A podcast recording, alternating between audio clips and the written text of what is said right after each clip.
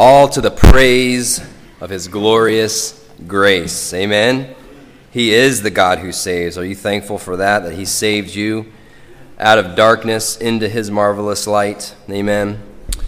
We'll open up your Bibles to Matthew chapter 7 as we come around the home stretch of the Sermon on the Mount. Today we're going to look at what Jesus has to say about the love that the Father has for his children.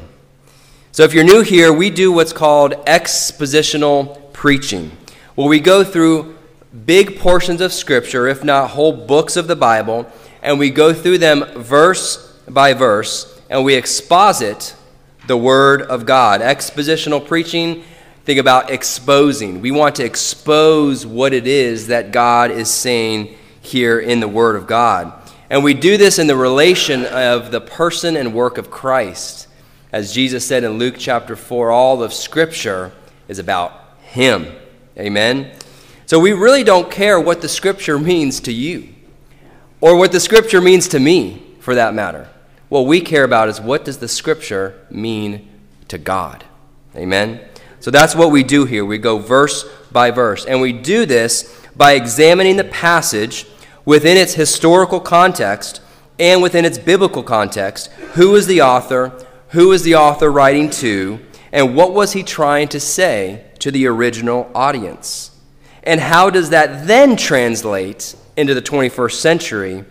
And how does it relate to the person and work of Christ? As Brother Voddie Baucham once said, the text can never mean what it never meant. So that's what we look to do is exposit the word of God and what is God saying to his people and that's how we grow as Christians by being fed accurately the word of truth. So we've been going through the Sermon on the Mount verse by verse and seeing what God says to his people. Today we're going to look at Matthew chapter 7. We're going to look at verses 7 through 12. Hear the words of God. Ask and it will be given to you. Seek and you will find.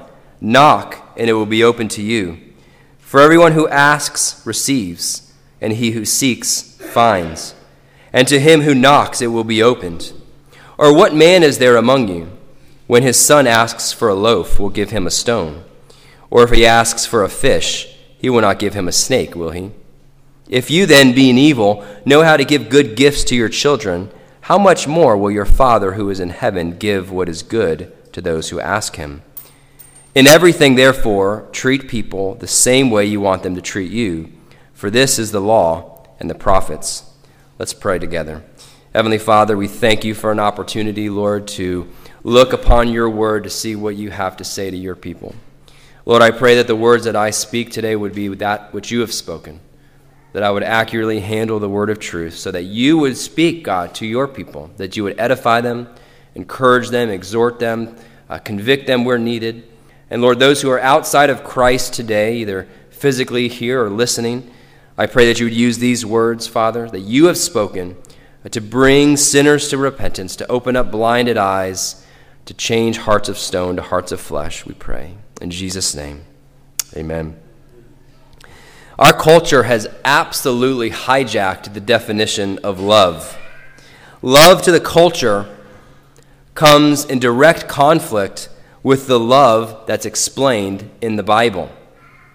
The love of the culture means compromising for the sake of unity, putting unity above truth.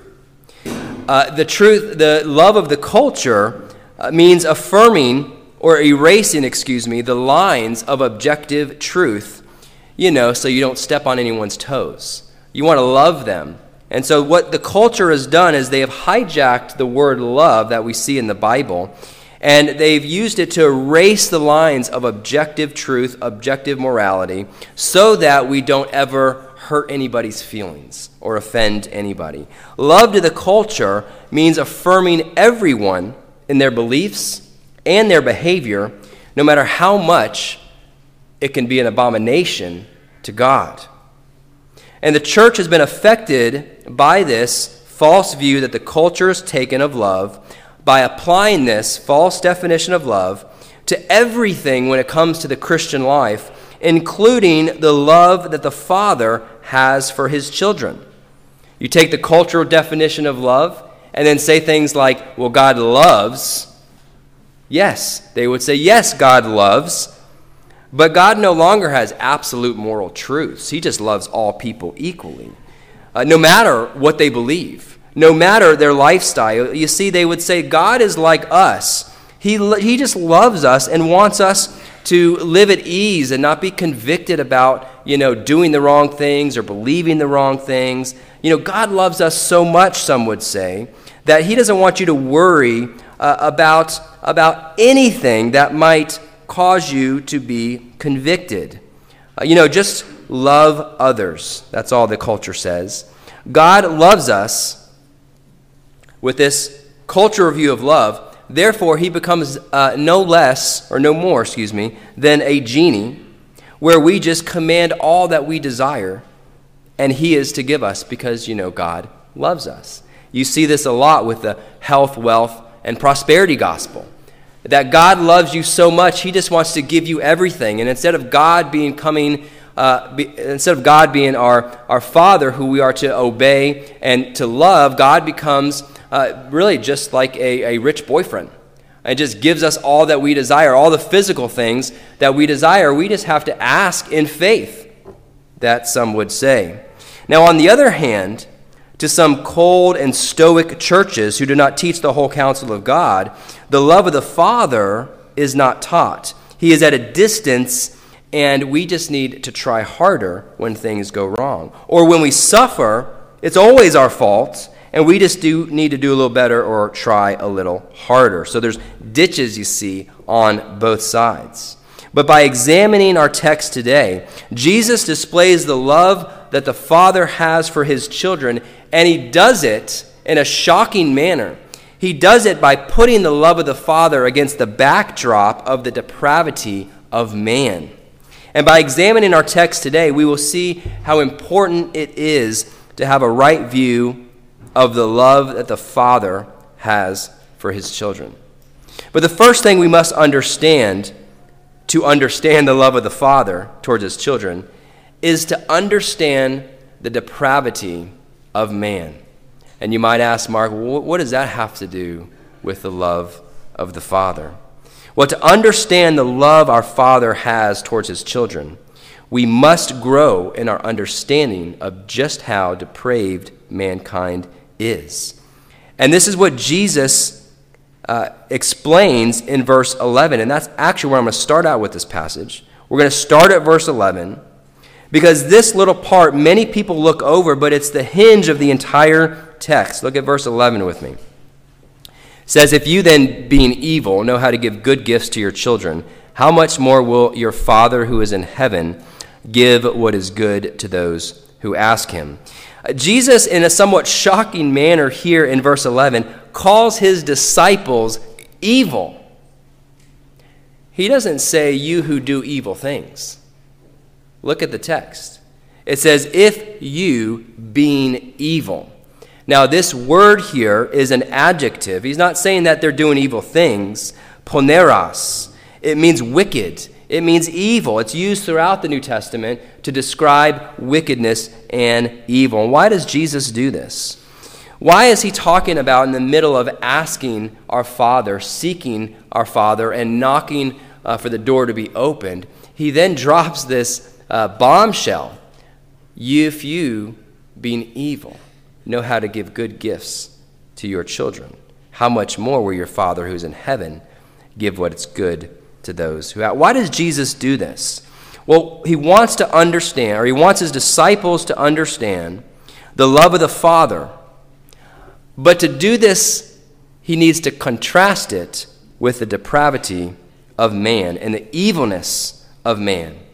He provides two examples of a father being asked for bread, fish, which represents necessities in life, and how even the most evil fathers, in some aspect, will provide for their sons. This goes with mothers too.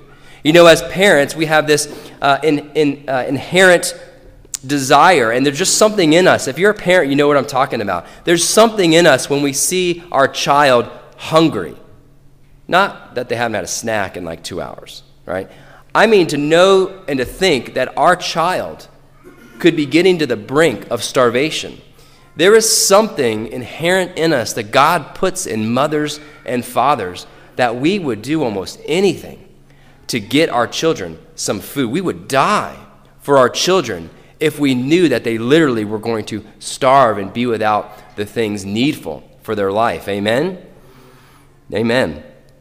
So, if, so Jesus is trying to explain here that even us with that nature, wanting to provide for our children, being evil, he wants to contrast the evilness of man and the depravity of man with the love of the Father.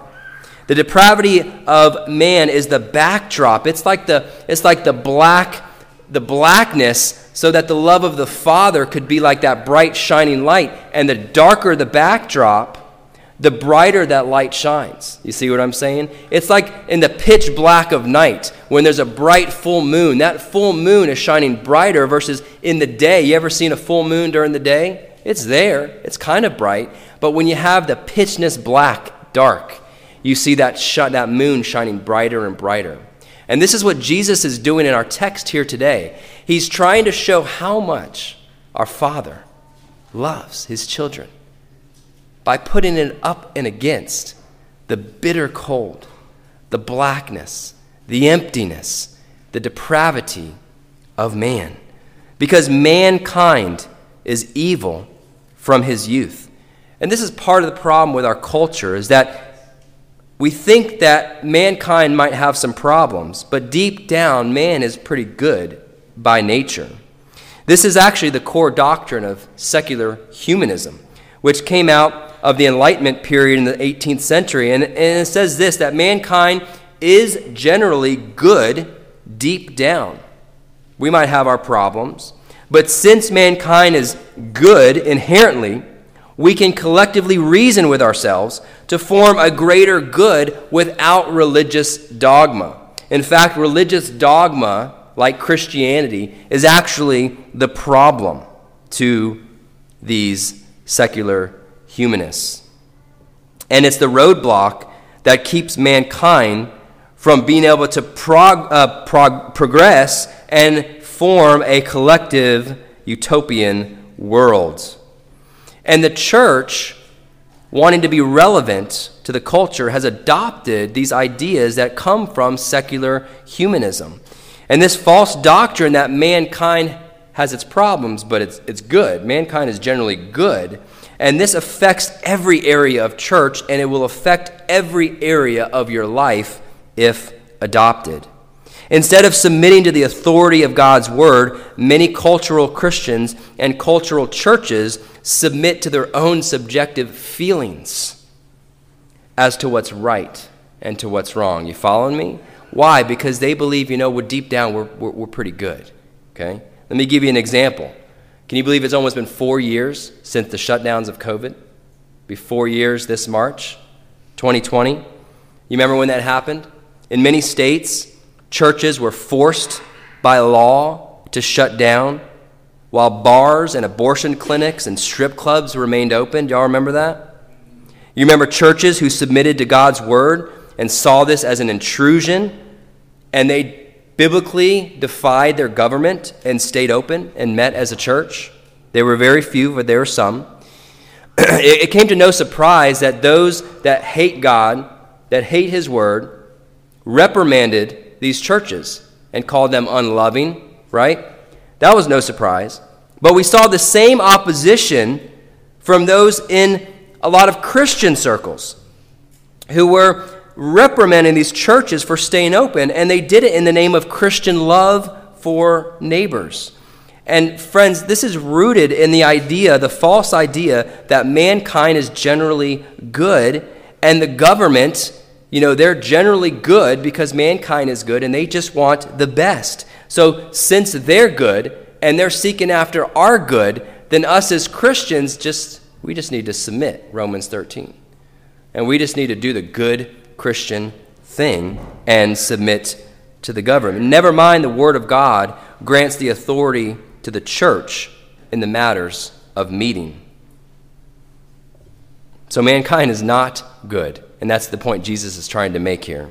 What does the Word of God say about the condition of man? Jesus here calls his disciples evil. Can you imagine for a moment being face to face with Jesus, the God man on earth? He's teaching you, and he looks you in the eye and says, You, being evil, know how to give good gifts. Jesus just called me evil? Hey, I've been following you. I left, I left all my house, I left everything to follow you, and you're calling, you're calling me evil? Can you imagine if Jesus said that? Uh, what does that say? Now, these people believed in Jesus, they believed he was the Messiah. Okay?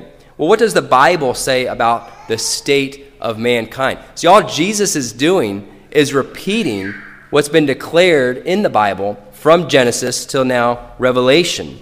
Genesis 6, verse 5 says, The Lord saw that the wickedness of man was great on earth and all, excuse me, and that every intent of the thoughts of his heart was only evil continually. Now, it's not enough that it would say that the thoughts of man's heart was evil. It's not what it says. There's some key words in this text. Every intent. The thoughts of his heart were only evil. Continually. It's like the writer and the Holy Spirit's going out of its way to make sure that we understand that this is the view that God has upon mankind as a whole. Now, this was before the flood, after the flood, Genesis 8:21, when he saved Noah and his sons and his families, sons' families, he says that he would never curse the ground on account of man, for the intent of man's heart is evil from his youth. So it's the same doctrine, the depravity of man. Then, if you look at Psalm 14, verses 1 through 3, it says, The fool has said in his heart, There is no God. They are corrupt. They have committed abominable deeds. There is no one who does good. And then look at verse 2. It says, The Lord looked down from heaven upon the sons of men to see if there are any who understand, as far as understand the things of God, any who seek after God. So here, God's looking down upon mankind to see if there's anybody who gets him, anybody who seeks for him, anybody that does good. And what does it say in verse 3? They have all turned aside. Together they have become corrupt, it says. There is no one who does good, not even one. Psalm 53 repeats the exact same thing. And then in the New Testament, Paul quotes these two Psalms in Romans chapter 3, beginning at verse 10.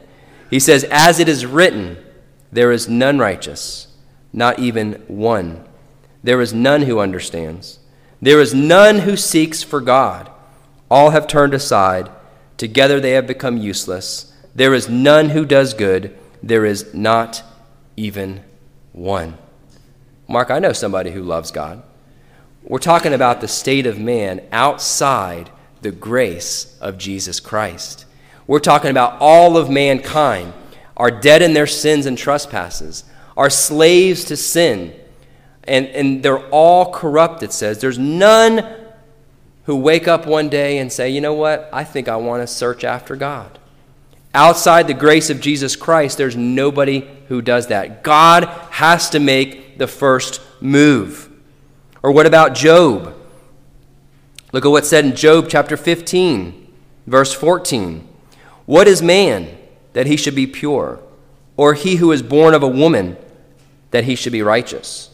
Behold, he puts no trust in his holy ones, and the heavens are not pure in his sight.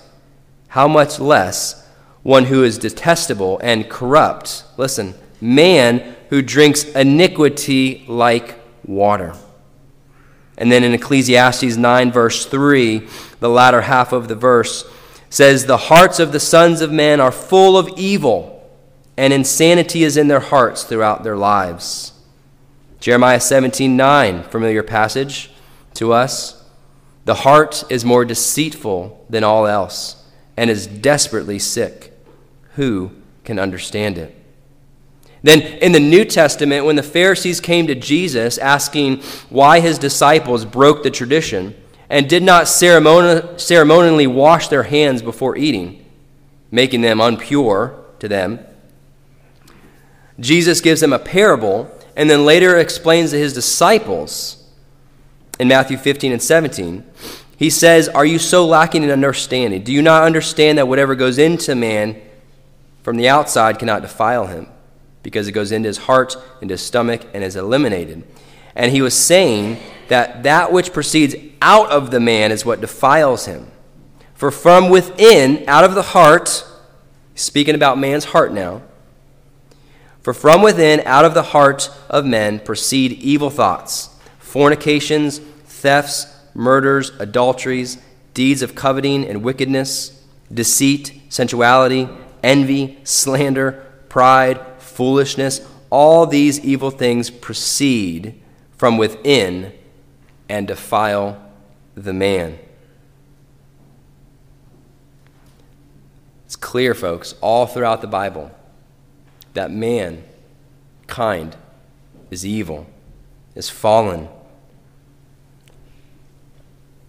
Some reason we think that man has evolved and become better over the centuries and over the millennia, but mankind has not gotten better uh, without the grace of God. Again, inherently, mankind is evil. Now, why do I go through all that? I wanted to go through all that because, again, that is the backdrop by which Jesus wants us to view the love of the Father. If mankind is evil, and he is, and even evil mankind, for the most part, knows how to give good gifts to their children, how much more will your Father, your heavenly, loving Father who created the universe, the stars, the sky, the earth, and everything in it, how much more will this Father give what is good for his children?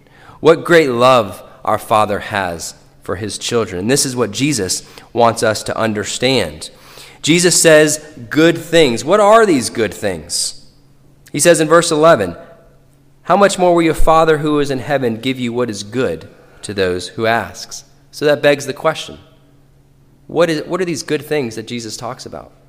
Is it a new Mercedes that I need, right? because my one's three years old, so I need a new one. That's good to me, right?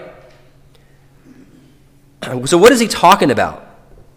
Well, some might say that he's talking about the material necessities of life, those things that we don't need to worry about. If you remember back in chapter 6, verses 25 to 34, where he says not to be worried about these things food and drink and all the basic necessities. but back there, he doesn't give the command to ask, to seek, or to knock. He just says, don't be worried about these things. He doesn't give that command. Well, both the context of this passage and the parallel passage in Luke will give us some clarity about what Jesus is meaning when he says, give these good things to their children.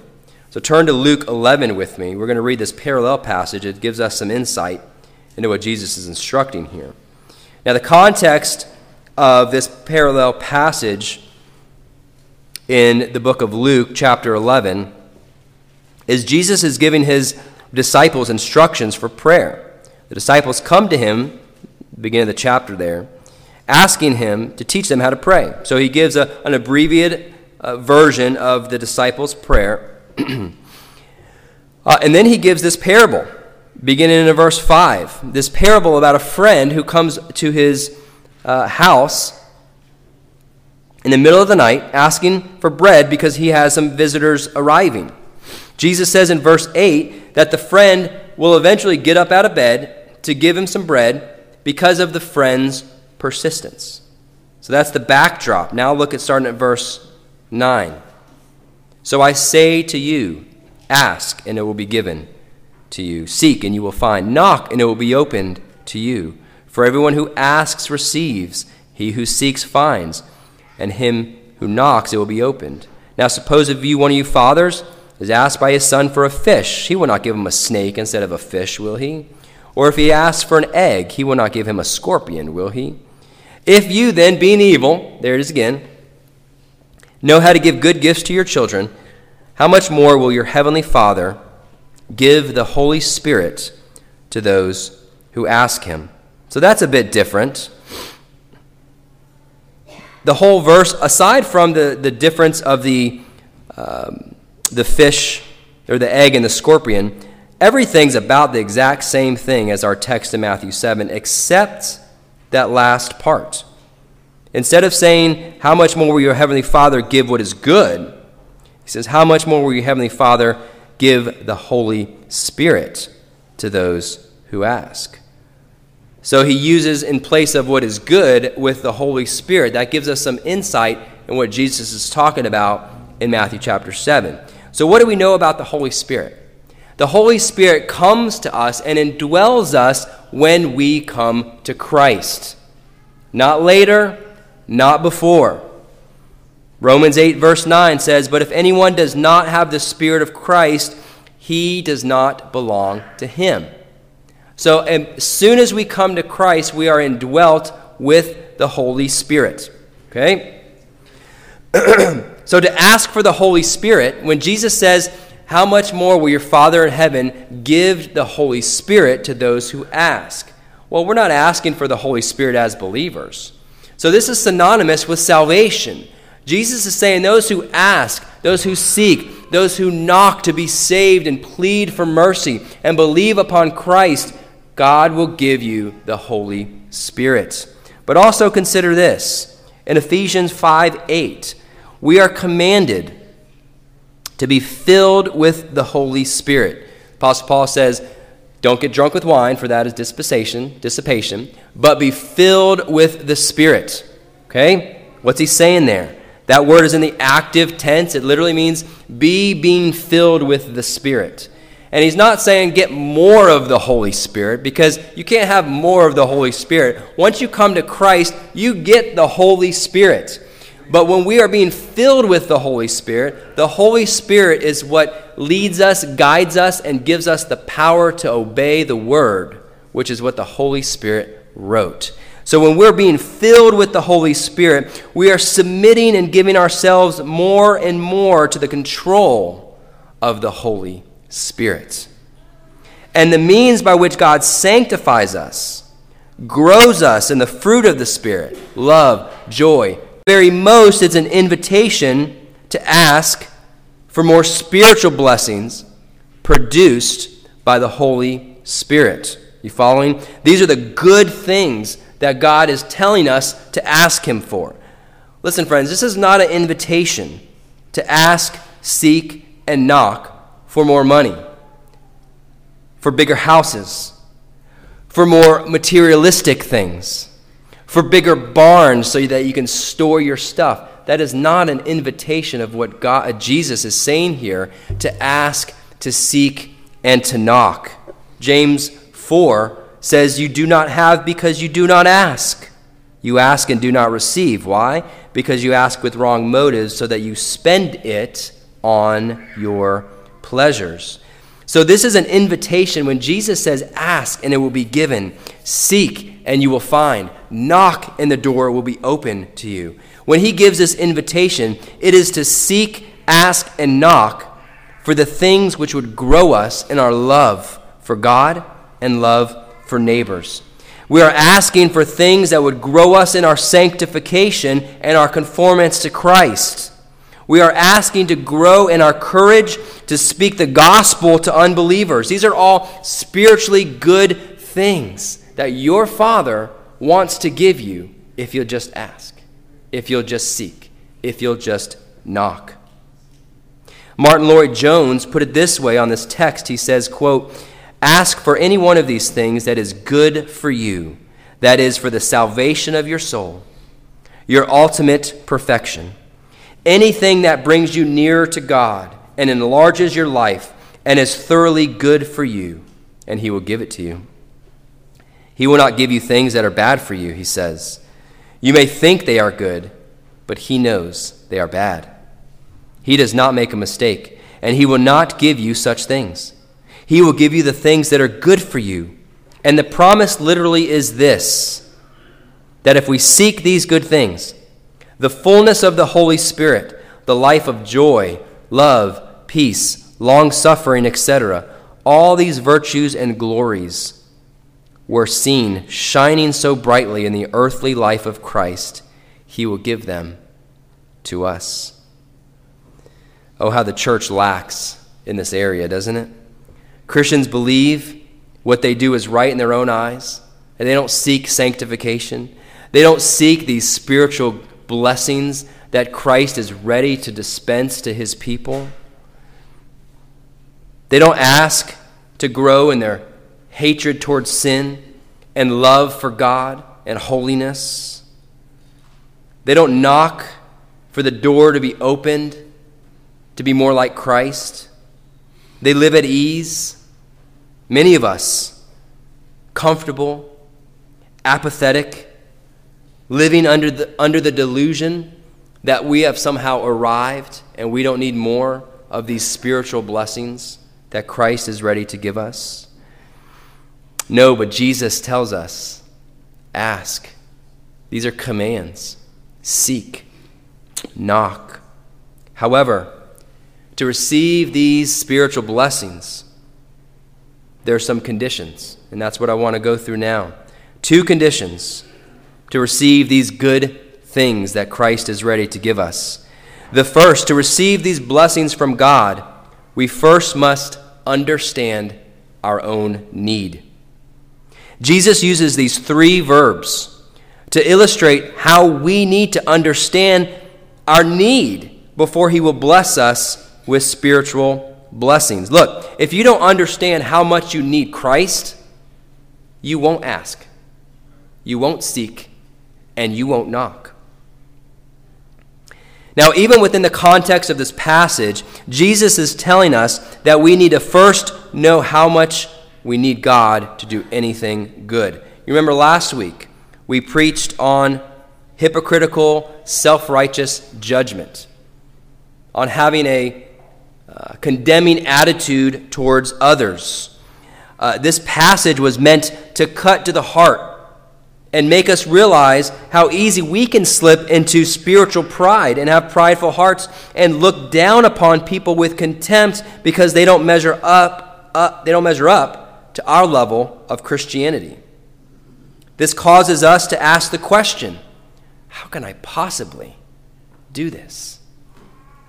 I think it was, it was, yeah, it was Peter that goes to the Lord. Remember, Jesus is talking about forgiveness, and, and he says, How often should I forgive my brother? Seven times? He goes, No, 70 times seven. And that whole, he's talking about forgiveness, and at one point, his disciples say, Oh, increase our faith. They realize that I don't have this within me. And that's the point. That's the whole point of the Sermon on the Mount, is to look at this, this law that God has, that Jesus corrects the, the misinterpretation that the Pharisees had of the law, that it was only external. And he's saying, no, it's internal, right? You heard that it was said, You shall not commit adultery. But I say to you, he who looks upon a woman with lust commits adultery in, her heart, in his heart. The whole purpose of the Sermon on the Mount is for it to be a mirror to look to us and make us realize just how much we need God. It actually is meant to leave us in a state of hopelessness, of despair. That, that is the whole purpose, friends, of God's law.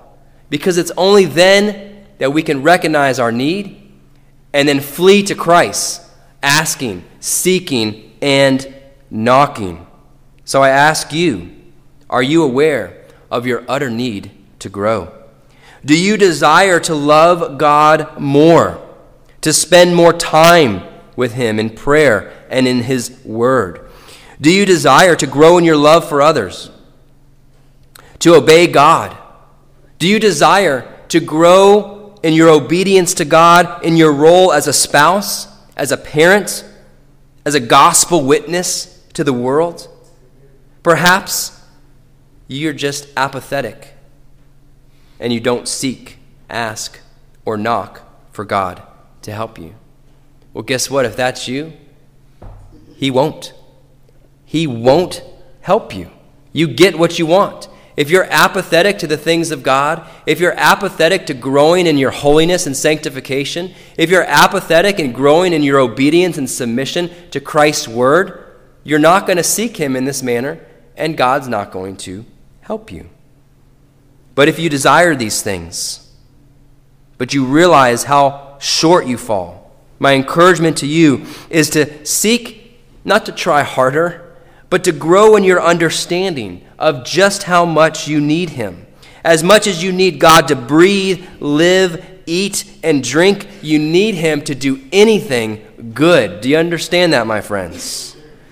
Until you grow with this understanding of your need for Him, your Christian walk will be stifled.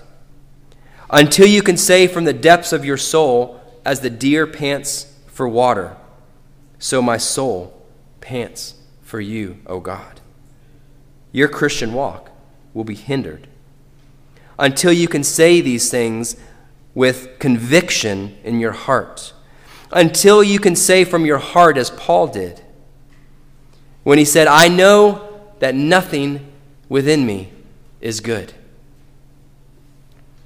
He said, I know that within me dwells nothing good. Until you can say that, your Christian walk will be hindered. Brothers and sisters, there is a direct correlation between understanding your need for God and your sanctification. There is a direct correlation. And this is the opposite of our culture, which teaches that the better mankind gets, or the better we evolve and progress, the less we need God. But it's quite the opposite.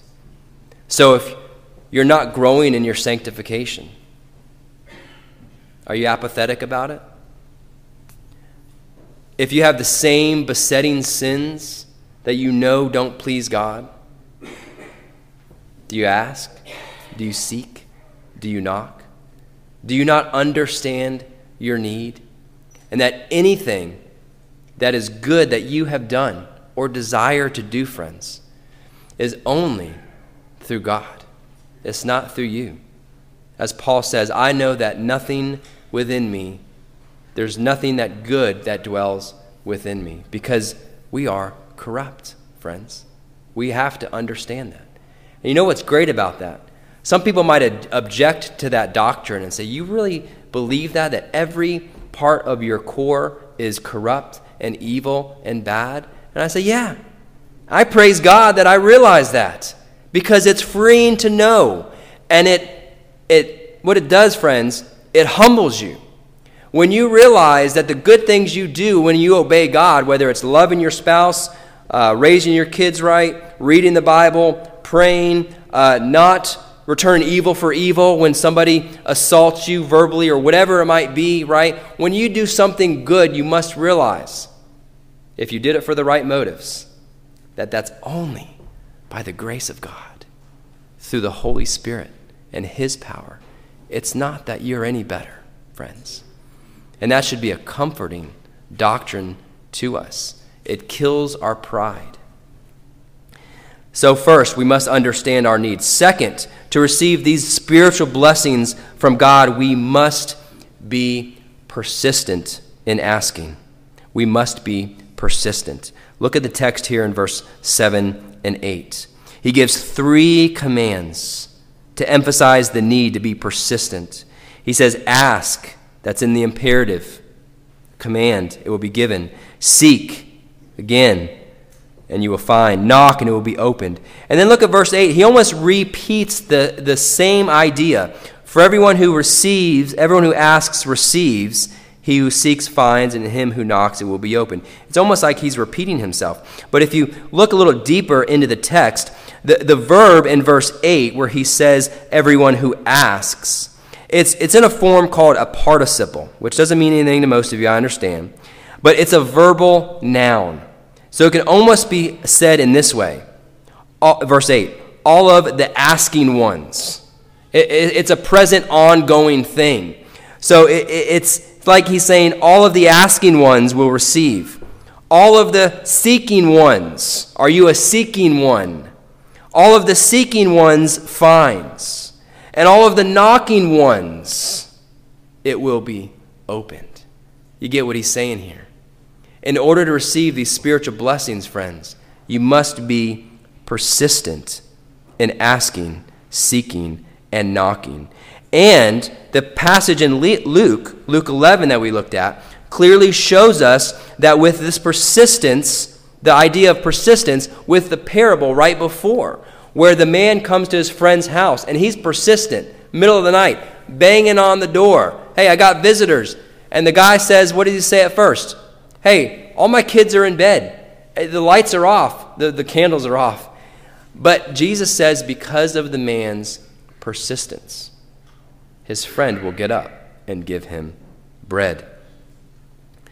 God doesn't want you to be apathetic about spiritual things. He wants you to be persistent. He wants you to be an asking one, a knocking one, a seeking one. Now, you might say, well, Mark, you know, you teach that God is sovereign, so he's going to do whatever he wants to do. Why do I need to ask if it's his will for me to grow in this area or for this to happen? You know, why do I need to be so persistent in asking since he is sovereign? Well, right. He is absolutely sovereign. But God not only is sovereign, meaning determine the end from the beginning, he uses means to accomplish his will. And he uses the means of you praying seeking, asking, and knocking to accomplish His will. So you're not off the hook. God's sovereignty should never be an excuse to negate your responsibility. I don't understand how those two paths cross, but they're both taught in the Bible. God is sovereign, and you are responsible. Therefore, seek with persistence. So he uses means of our persistence by asking, seeking, knocking. Why does he do this? Friends, if you're apathetic about your besetting sins and all of a sudden God takes it away, then, then who gets the glory? Oh, wow, look what I did. But if you're persistent, if you beg of Him, if you call out for Him daily, asking, seeking, knocking, and He helps you to overcome a besetting sin, then who gets the glory? Oh, Lord, I couldn't do it when I was apathetic. But now that I'm seeking you, you have done the work, and now He gets the glory. So when you're struggling with besetting sins or areas of your life where you're trying to grow to be more like Christ, grow in your understanding of your need, and get committed to be like this persistent friend. Asking, pleading with God for help. When you struggle with having the courage to share the gospel, as many Christians do, same thing. Grow in your understanding of your need for Him and be persistent on asking, pleading, knocking, asking Him to help you, to not be fearful of man. Plead with Him that you would fear God more than you would fear man and share the gospel with the lost and dying world. Amen. You must hunger and thirst for righteousness, as he said earlier in the sermon on the Mount. You need to take your request to God as the persistent widow did in Luke 18, who was persistent with the unjust judge. You recall that account? The Bible says that this, uh, Jesus says the unjust judge was being worn out by this widow who kept coming to him and coming to him. Give me legal protection. She keeps demanding. And he's an unjust judge. Jesus makes that point. And at one point, the unjust judge says, This widow is wearing me out. The word in the original language is, She's given me a black eye, is what it means. And not because I fear God, the judge says, but because she's what? Persistent. I will give her what she wants. And Jesus gives that parable, the beginning of Luke 18. He says, or the Bible says, Jesus gave a parable uh, to his disciples how they ought to pray at always and not lose heart. Have you been like that, widow, in your needs to Christ? Have you been like that friend knocking on the door in the middle of the night in your needs, your spiritual needs, the, the good things that we need from God? Or are you just apathetic and comfortable? We should examine ourselves. And maybe we need to do some repenting. That we see areas of our life where we could grow and are not pleasing to God, but we've just been apathetic about it. We hardly even ask God. We hardly seek God for His help in this area. God has given you what you want. He's not going to help until we become persistent to ask, seek, and knock. Now let's end briefly by looking at verse 12. Jesus says, In everything, therefore, treat people the same way you want them to treat you, for this is the law and the prophets. So he says, therefore. Now, this word means because of these things. It's a, it's a conjunction. He's saying, these things being so, or consequently, treat people in the same way you want them to treat you. Now, what is he talking about? He's obviously pulling something from what he just said. It could be immediately from the preceding verses that we looked at. Because your Father loves you, wants to give you what is good, therefore, treat others how you want them to be treated. Don't see that fitting quite so much. He could be reaching back to the beginning of chapter 7 on, on hypocritical judging and treating people how you want to be treated. You don't want others to treat you with contempt and self righteous judgment. Therefore, in everything, treat others how you want to be treated. So that's definitely uh, a plausible. Um, a plausible way to look at it, but I actually think it reaches back further. I think it encompasses all of his teaching beginning at chapter 5, verse 17, here in the sermon. Uh, if you look at that text, chapter 5, verse 17, he says, Do not think that I came to abolish the law or the prophets. I did not come to abolish, but to fulfill. the reference to the law and the prophets mirrors the text here in 712 where he says this is the law and the prophets now this is a literary device called inclusio which you, don't may not know this that greek doesn't have punctuation it's just it just keeps going Okay, and they're all capital letters in Koine Greek they would write. There is no punctuation. So Greek writers often would use this literary device called inclusio, or, or think about envelopes, right? Where they would have two things kind of bracketed, two verbs, two ideas, and they were brackets, and it's intended to tell the reader or the listener that, hey, everything in between here has this same central theme. So we see that with chapter 5, verse 17, the law and the prophets. And then he goes to correct the Pharisaical external interpretation of the law and the prophets. And then in chapter 6, he talks about practicing your righteousness, which is the standards, the law, in front of others, but having an internal righteousness, doing things for the right reasons. And then he comes to this end, and he says, In everything, therefore. Therefore, all of these things treat others in the same way that you want to be treated. Now, regardless of what Jesus is connecting back to, if we look at the command, this is what's called what? The golden rule, right? Now, interesting enough, this wasn't the first time this golden rule appeared, but it is the first time that it appeared in the positive. Ancient writers would write something like the golden rule, but they would write it in the negative, meaning don't do to others what you don't want them to do to you. Uh, but Jesus here says treat others uh, in the same way you want them to treat you. He says, For this is the law and the prophets. But this is not negating the Old Testament law, as some people would say. They would say, you know what, we don't need the Old Testament law. It's just summed up on love God and love your neighbor, right? How many times have you heard that? Well, we get some insights if we look at all of the scriptures that Jesus mentions this, because he does this in other passages. And in like Matthew 22, verse 40, he, he gives the whole idea love God with all your heart, mind, soul, and strength, love your neighbor as yourself. He says this doesn't replace the law he says, Upon these two hang all the law and the prophets. And that word means to be suspended, uh, literally to hang. So if you get a visual in your head, you have love God, love neighbor, and below those you have all of the law. It all hangs, it all filters up to these two commandments. Jesus is not unhitching from the Old Testament.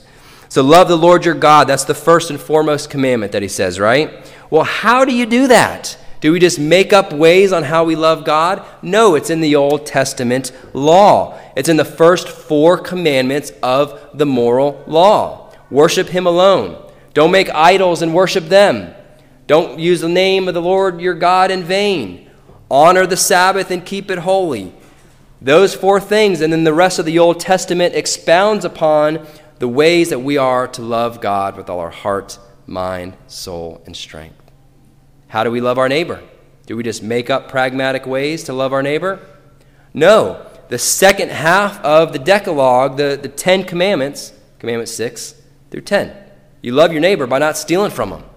You love your neighbor by honoring your parents. You love your neighbor by not coveting their things. You love your neighbor by bearing, not bearing false witness about them. So, and then the rest of the Old Testament gives us the exposition of how we are to love our neighbor as ourself.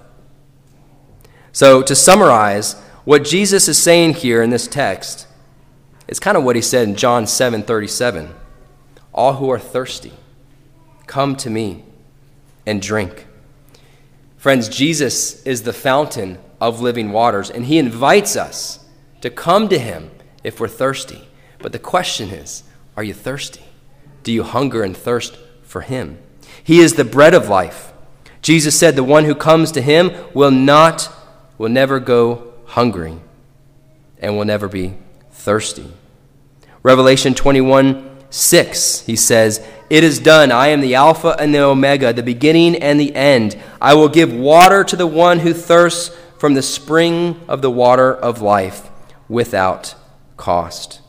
He invites us again, the very next chapter in Revelation 22, verse 17. The Spirit and the bride say, Come. Let the one who hears say, Come, and let the one who is thirsty come. Let the one who desires Take the water of life without cost. Jesus said, Come to me, all who are weary and burdened, and I will give you rest. Matthew 11, 28. Jesus gives the invitation, friends. Ask, seek, knock. For everyone who asks receives, he who seeks finds, and he who knocks it will be opened. The question is, friends, are you thirsty? Are you thirsty? Are you hungry? Are you, are you tired? Are you weary? Are you sick of being in the same rut of life? Are you sick of falling prey to the same besetting sins? Are you sick of not being holy? As he is holy. I am. I pray you are too. Ask, seek, knock. Understand your need for Christ, and then run after him with persistence. May we wrestle with God as Jacob did and would not let go until God blessed him. May we have that same outlook on our life. Your Christian struggles may be God's way of calling you back to get serious about your walk. It may be that God is calling you back to wrestle with Him, to ask, seek, knock. To ask, seek, knock, ask, seek, and knock. And when He answers, when you find him, when the door is open, give him the glory and praise he is due. Amen. Let's pray. Heavenly Father, we thank you for your great mercy. Lord, we thank you for your love that you have upon us, Lord. We are so undeserving of your love, Lord. We constantly grow cold to you. We constantly look for the things of the world to fulfill us. We constantly fall into apathy when it comes to our Christian walk. But Lord, you, your love and your grace is greater than all of that. And Lord, time and again, you, you invite us to come. You invite us to ask and to seek and to knock, although we constantly fall short.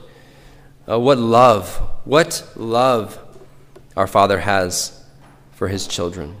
Lord, I pray if there's any here that are not in Christ, that are still trusting in, in their own works or trusting in their own um, formula they did as a kid, whether it's uh, baptism or saying a, a sinner's prayer, walking an aisle, whatever it is that they are trusting in outside of trusting in Christ alone. Lord, I pray those that you would open up their eyes and hearts Lord, cause them to see their need so that they would come with a thirst and a hunger for Christ, for salvation, that they would turn to you with all their heart, all of their faith and put their trust in you. Father, I pray for those of us that are in Christ. I pray you, God, would create the hunger that we need and the thirst that we need.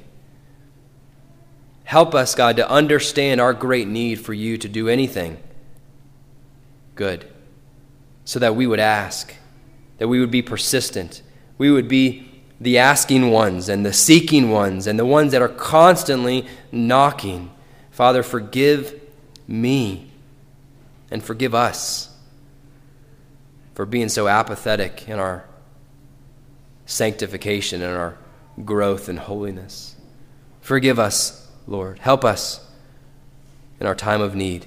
We thank you, God, that there's no condemnation for those who are in Christ Jesus. And that, Lord, that you said that you predestined us to be conformed to the image of Christ, and that you're using right now in this very moment, you're using your word to fulfill your promise to conform us to Christ. And for that, Lord, I am grateful and thankful that you are sanctifying your bride. Give us courage to speak truth Help us to fear you and not fear man. We give you all honor, we give you praise. In Jesus' name.